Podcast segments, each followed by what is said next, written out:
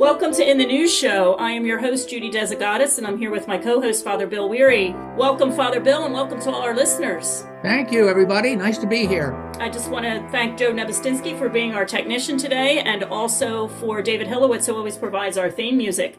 I want to mention a couple of things that are coming up here at Holy Family Radio. Um, we will be having our fundraising dinner on Friday, April 21st at the Sheraton Harrisburg Hershey and you can uh, reserve a spot. They are $100 uh, per person. It is a big fundraiser for us. We're going to have a great speaker, Kevin Riley. You could read all about it on our website at 720whyf.com. So if you're thinking about a night out and a great speaker and to help out Holy Family Radio, that's the place to be on Friday, April 21st. Be sure to get your reservations in by April 6th. Um, so anyway, let's get started with our show. Um, I like this little quip. We were talking. Uh, this is actually in the Catholic Witness. We have a 103 year old nun who is a well loved chaplain for the Loyola University Ramblers basketball team. Wow. Um, I had heard about this, and then uh, in our Catholic Witness. Um, and I think, Father, you had uh, maybe done a little bit of research on her, and you have something information to share with us. Well, I just uh, just an article that ran from the Associated Press in uh, one of our local newspapers spoke about her. Uh, born in 1919, she recalls the building of the Golden Gate Bridge in San Francisco recalls uh, mm. crossing over and when it opened in 1937 and she's very uh, just very loyal to loyola and they love her. She's uh, she's fantastic and uh, she told the associated press quote i love life so much and enjoy being with young people. They're the ones who keep me going because they bring such joy into my life and they keep you updated on what's happening on the world unquote. Uh, she's in a wheelchair all, all the time and uh, she's at the games. Um, you know, as many of the games as she can make, and she's a dynamo. Just keeps going. So kudos, kudos to her. And that's always a great way to start off a show with a nice uh, story like that, and and woman full of energy 103 years old. I hope i have that much energy just like you know when when i turn 60 anyway. Um, uh, moving on i know you have some information on this father about uh, cardinal mcelroy and yes. bishop paprocki um, giving uh, communion to active lgbtqs and divorced and remarried um, and then I also think there was some information also that Cardinal Raymond Burke chimed in about not giving out communion to those ineligible. Would you share with us what you found regarding these statements? Well, Cardinal Robert McElroy, uh, Bishop of San Diego, California, came out uh, in an article in America Magazine uh, recently. Just uh, the whole, uh, the whole thing, uh, the the whole agenda, just um, incredible regarding uh, permission to uh, communion, uh, giving communion to those who are in active LGBTQ relationships, uh, active same sex relationships, and to the divorced and remarried. And uh, Father Thomas uh, McElroy and a few other bishops as well have called him out on that, for which I am I am grateful. And that takes a lot of courage, honestly, to do that. But they they're reminded, they're reminding Cardinal McElroy of, of things he, he knows already to the uh, third party observers, uh, the regular Catholics who are observing the and reading about and watching the argument. It's very instructive to be reminded that the Eucharist has always been exclusionary. There, it's very inclusion inclusionary for those who are in the state of grace, sanctifying grace. But from day one, year one, there's always been an exclusionary aspect to the Eucharist. All the way back to First Corinthians, Paul's first letter to the Corinthians, chapter 11, saying that a man should examine himself before he eats of the bread and drinks of the cup, lest he eat and drink judgment unto himself. Again, speaking of Paul, speaking of uh, sacrilegious communions and and the need to uh, be out of the state of mortal sin in order to receive communion and that uh, uh, heretics, adulterers, uh, you know, sodomites, etc., will not be admitted to communion. I keep saying over and over again, uh, the church accepts all people, but not all behaviors. And in so many words, in so many words, uh, Paprocki and uh, Bishop James Conley of Lincoln, Nebraska, Joseph uh, Strickland of Tyler, Texas, they're, they're the ones the most outspoken in, in these areas have spoken about that. And I got a quote from Aquinas, Thomas, St. Thomas Aquinas, I think it's from the Summa that an article quoted in regard to this argument about you know, that um, as, as the Pope has, has said uh, in a very misleading fashion, that the Eucharist is not for, uh, quote, not as a prize for the perfect, but as a source of healing for all, unquote. And that's very misleading. And, and but uh, McElroy and those of, of, that school of thought have quoted that a lot in support of their their positions. Listen to what Aquinas says about that from the 13th century. Quote, every medicine does not suit every stage of sickness because the tonic given to those who are recovering from fever would be hurtful to them if given while yet in their feverish condition. So likewise, baptism and penance are purgative medicines given to take away the fever of sin Whereas this sacrament, that's the Eucharist, is a medicine given to strengthen it. It ought not to be given except to them who are quit of sin. Unquote. As usual, brilliant. Mm-hmm. And I, I, use that. Uh, I, I, use that a lot. That same analogy that uh, the, the Eucharist is a medicine, but medicines can be counterindicated to to quote the medical term that you, you can't give a med- you have to give a medicine under the correct circumstances.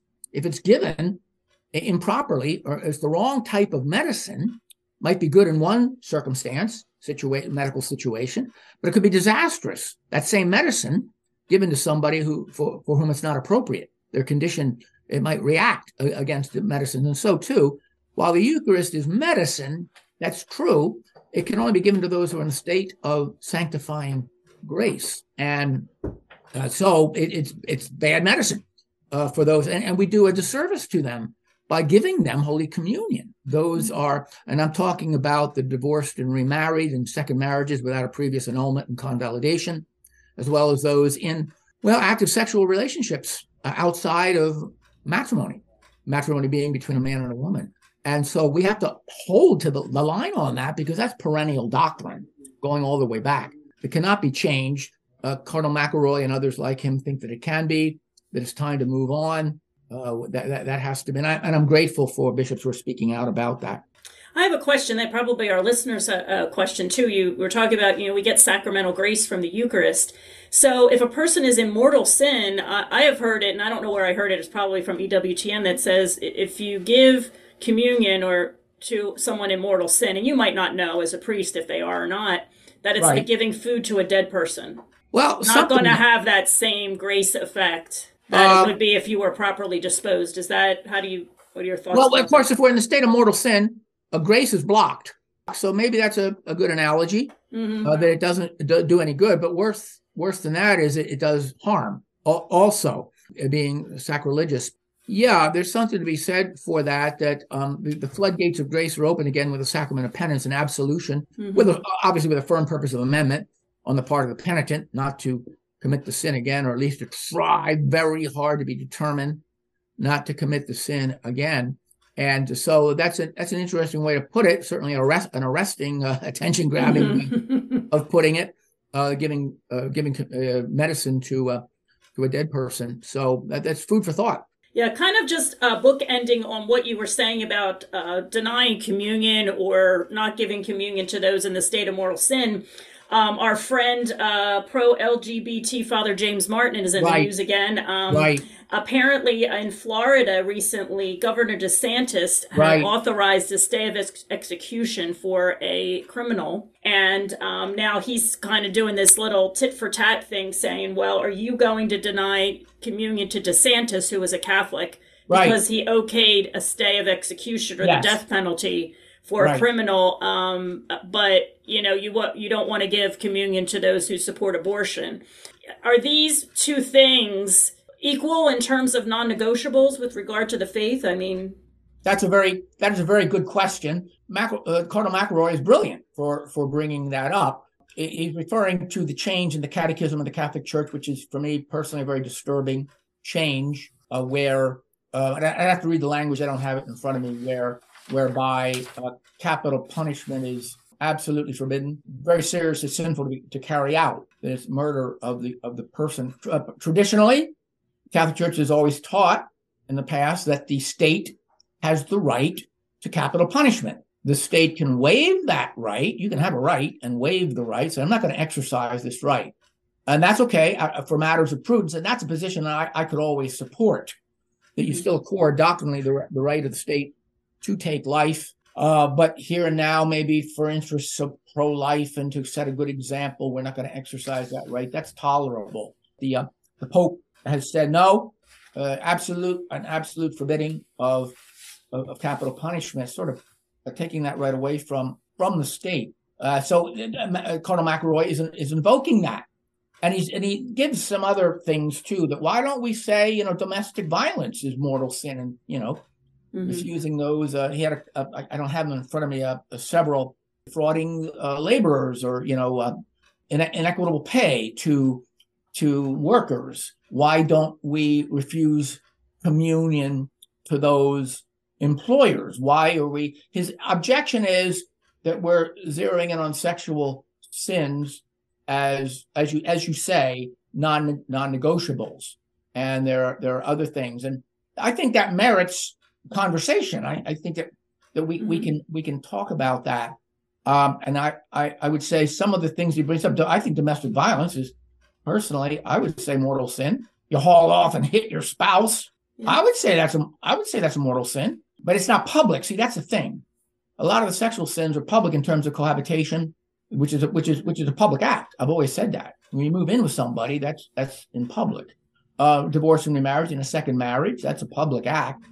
That's out there, front and center. LGBTQ, you know, same-sex marriage, same thing. Uh, but as far as capital punishment goes, that's an ongoing that's an ongoing conversation, and um, he's big on the development of doctrine that we've we've development we've we, we developed doctrine St. Vincent of Lerins was the uh, St. Vincent uh, Lerins, a deacon of the fourth century, I believe, first came up with the idea, picked up by Ca- Cardinal John Henry Newman in the uh, late 1800s, uh, convert to the faith, a British British cardinal, and uh, he picked up on the development of doctrine. Both those both those writers, St. Vincent and John Henry Newman, say you have to be careful that it's a, a true a development of doctrine and not a degeneration or a change of doctrine. Uh, the capital punishment thing should uh, DeSantis be refused communion? I I think that's a like I, am going to keep saying it's an ongoing conversation. I, w- I would like more you know arguments on that. My quick answer is is no. Uh, he should not be denied a communion for, for something like that. It's a brilliant move on the part of Cardinal McElroy in, in defending his position. Well, with that, we have to go to break. Please stay with us. You're listening to Holy Family Radio, 720 WHYF. We'll be right back.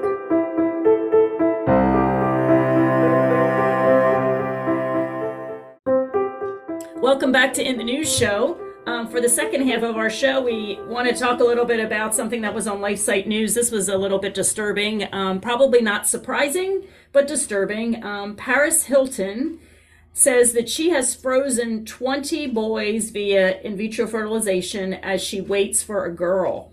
This is like unbelievable, wow. even for Hollywood. I think 1984. This is uh, the novel, like the novel 1984. Yeah, yeah. Brave, Brave New World. We're there. Yeah. We're there now. Yeah, she's. uh Most people know her. She's a famous socialite, so celebrity influencer, influencer in Hollywood, and um, so during the pandemic, they decided that she wanted to have children, and so they they froze her and her husband froze 20 boys that are currently stage. in the embryonic stage. To her knowledge, they're all boys, and she desires a girl, so she's going to try to go through this again. Okay. I think this this makes a good talking point, not just because she's you know Hollywood, and we know how uh, the liberalism and the progressives can be in in that particular area of the world, but um, it does have a talking point about uh, IVF and why this is not an acceptable uh, Catholic practice. Can you share with us just a little bit about that? Well, all I can say is I hope this is a wake up call mm-hmm. to the public of, of the madness of this sexual technology and the reasonableness of the church's teaching that a, a, child should be conceived within the marital embrace within the uh, the body of the woman of the mother biologically that's sacred it's, it's, not physicalism. Some will say, well, that's just physicalism. You're overemphasizing the physical. Well, the physical and the biological are sacred, created by God. So there, there is a sanctity to that. Once you step out out of, of the bounds, and you know the the moral doctrines of the church are like guardrails on a on a road, on a high road like Route One in California. Mm-hmm. You know, you you I've, I've, traveled Route One. It's way it's beautiful. It's, you know, way above the ocean, rocks, rocky cliffs going down to the crashing waves. You got to have those guardrails up, uh, or you crash, and that's what's happening morally here. The, the moral doctrines of the church are not just to make people miserable, but to protect life and to protect souls. So 20, 20 embryonic boys, little boys, frozen. Now, what's going to happen to them? That this is the problem with in vitro fertilization. Mm-hmm. Um, uh, this is um, a, a, a, big problem uh, that um, the uh, either destroyed or or frozen. You have multiple conceptions mm-hmm. and you pick out the one that you want. The rest are either discarded or in suspended animation, like Paris Hilton is doing. I'd like to know what her plans are for yeah, those yeah. 20 boys. She has not said, uh, but she, she wants a girl. Another reminder that we don't have a right to a baby, actually. Mm-hmm. People think you have mm-hmm. a right to a baby. A baby is a gift. That's uh, right. A child is a gift from God and and you cannot just apprehend, you know, the uh, declare a, a, right to a baby. And so in any in any case, this is a horror story, and you know it's it's not that surprising. It's been going on, hasn't been talked has not been talked about that much. Pro life lobby has, has, been talking about it for a, a long time. Uh, the problems with I, I, IVF. We IVF. We uh, we lament those who are infertile or having trouble with fertility. Mm-hmm. There are ways of getting around that that are moral. I don't have time to get into them right now, but they, they, they should be studied. It's, it's not not easy, uh, but but there are moral ways of doing it that respect the uh, marital embrace. And she was a baptized Paris Hilton. Uh, I just read was a, is a baptized Catholic. Oh, I don't think I even knew that. Okay. I thought I I thought I read that. Um, I don't know if she if she was raised in the faith or not. That that I do not know. But uh, this is lamentable, and uh, we, we, can only hope there's some resolution that respects the, the lives of those uh, children embryonically. Mm-hmm. So she did have uh, one via surrogate, and then um, because and the reason why she did that was because she fears the pains of childbirth. Oh, so brother. she can't imagine herself actually pregnant. So she, she looks at all these different ways to have children without actually having to go through not oh, only the physical conception yeah. part of it, but right. the physical delivery. That's a problematic thing. And I just yes, had my is. first in 38 years of priesthood, just had my first bride to be uh, about a about a year ago come in. And we always ask the question because it's it pertains to the validity of the marriage. There has to be an intention to have children. Mm-hmm. I don't. A lot of people don't know that, but in yeah. Catholic theology, for the marriage to be valid, there's certain things, there, there, there's certain criteria that you have to have in place in your heart and mind to be mm-hmm. faithful, mm-hmm. to be married just to the one person, mm-hmm. um, and uh, uh, the other one is um, you have to intend, intend, to have children biologically. It does not rule out infertile couples exactly, as long as they still intend to uh, have children. But for the first time, I had a bride to be say to me, I, I asked the question, do you intend to have children? And she said, no. And whoa, oh. had, to, had to make a, a, call. I never had that before. And her, and her reason was a, a fear of pain, mm-hmm. fear of pain. Uh, so uh, I called the, but she says she intends to adopt. So, and she said she might change her mind on, on, on that. Mm-hmm. Uh, so I had to call the, you know, the um, diocese, diocese on that, get some consultation from the tribunal. Mm-hmm. And it's uh, funny. The head of the tribunal actually had to call around to other dioceses to get some to get consultation on his part on whether or not we could go through with the with the wedding. Right. It seemed to be an invalidating circumstance, and they decided to go ahead. Go ahead, because she does intend to adopt, and the mm-hmm. language is uh, to uh, intend to have children, and it, it actually doesn't say uh, biologically. Well, that was the usual understanding. So we went ahead with the wedding, but. Um, a fear of pain. So that's Paris Hilton as well. That's uh, mm-hmm. that's yeah. amazing. That's not the first one I've heard that. I've heard that amongst people um, that have actually said that to me, and I thought, okay, that's that's wow. interesting. Interesting reason.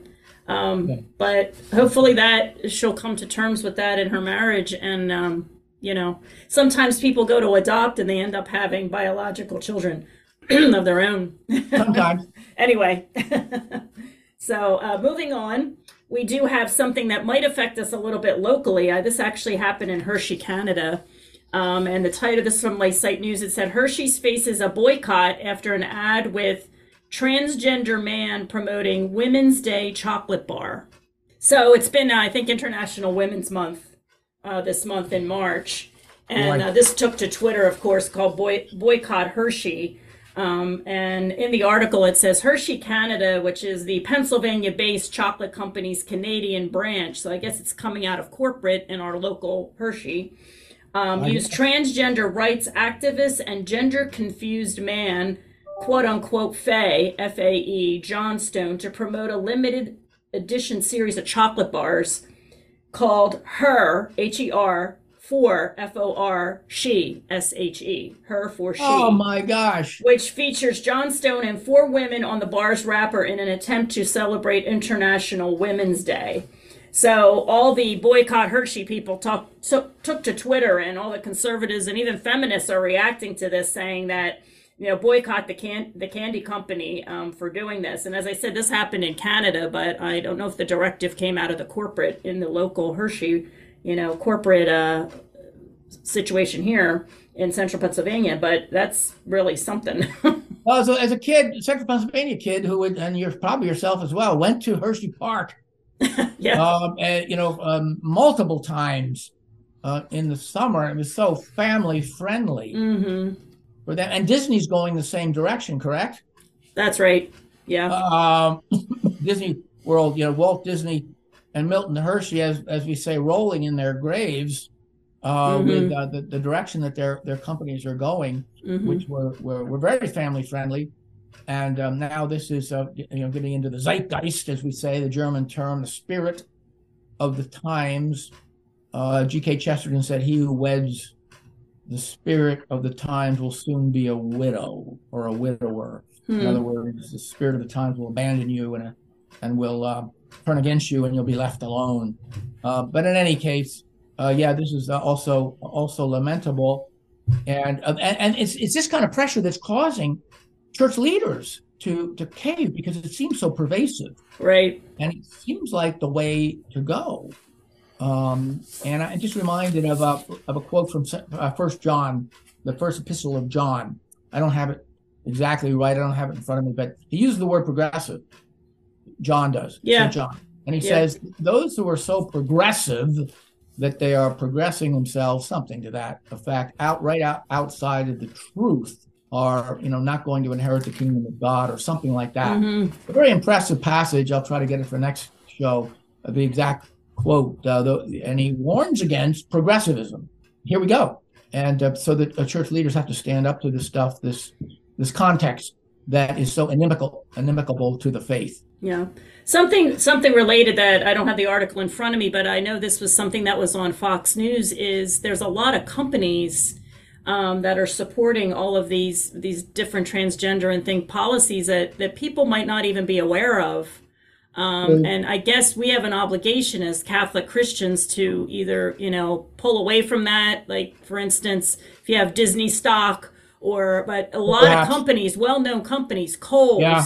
McDonald's, Bank of America, right um, Amazon. You know, some are more obvious than others, but you know, we have, we have to be aware of this. This is happening. Not just. Uh, I mean, I don't have a desire to go to Disney, so that doesn't affect me as much. But I certainly um, patronize some of those companies, and now I've got to think about it again. it's an un, undeveloped area of moral theology. I would Mhm. welcome more writing and commentary on that from the or especially from the Orthodox standpoint, and that is uh, our investments. What are our, Yes. are I, you know, personally myself, you know, I have a portfolio. We're allowed to as as uh, diocesan priests, uh, religious order priests. I don't believe can they can't have they cannot have their personal portfolios and because of the vow of poverty, but we can, and I do. Hmm And I've said to my investment advisor, you know, I'd, I'd like, you know, moral. I've not really pushed it a lot, but I said, you know, I want moral um, investments. And um, what what are res- our responsibilities? How far does it go? Um, you know, there's so many in, indirect uh, impacts when you invest in a company, and, and it could be, you know, two or three or four layers down the line where the the questionable where the company is involved in a company, which is involved in a company, which is involved in abortion. You might not be able to detect that. Right. Um, and uh, you know, to do to do that kind of research is admirable, and and some of the pro life groups do and, and point out uh, for Nike as well. You know, I wore, I was wearing a Nike uh, sweatshirt once, and uh, in the, around the parish, you know, I'd taken a run or, or something, and uh, my pro life person said, "Oh, you're not supposed to be buying Nike products." I said, Mhm. "Oh, really?" And she said, "Yeah." Because they're they're involved in um, you know they, they invest in pro-abortion activities or pro-choice activities. Right. I, didn't, I didn't I didn't know that. Uh, boy, I, a more direction from from the bishops and from moral theologians would be welcome on my part. Well, that's going to do it for us today, Father. Um, if you could give us a blessing to send us on our way. May Almighty God bless you all in the name of the Father and of the Son and of the Holy Spirit. Amen. Go in Amen. Thank you.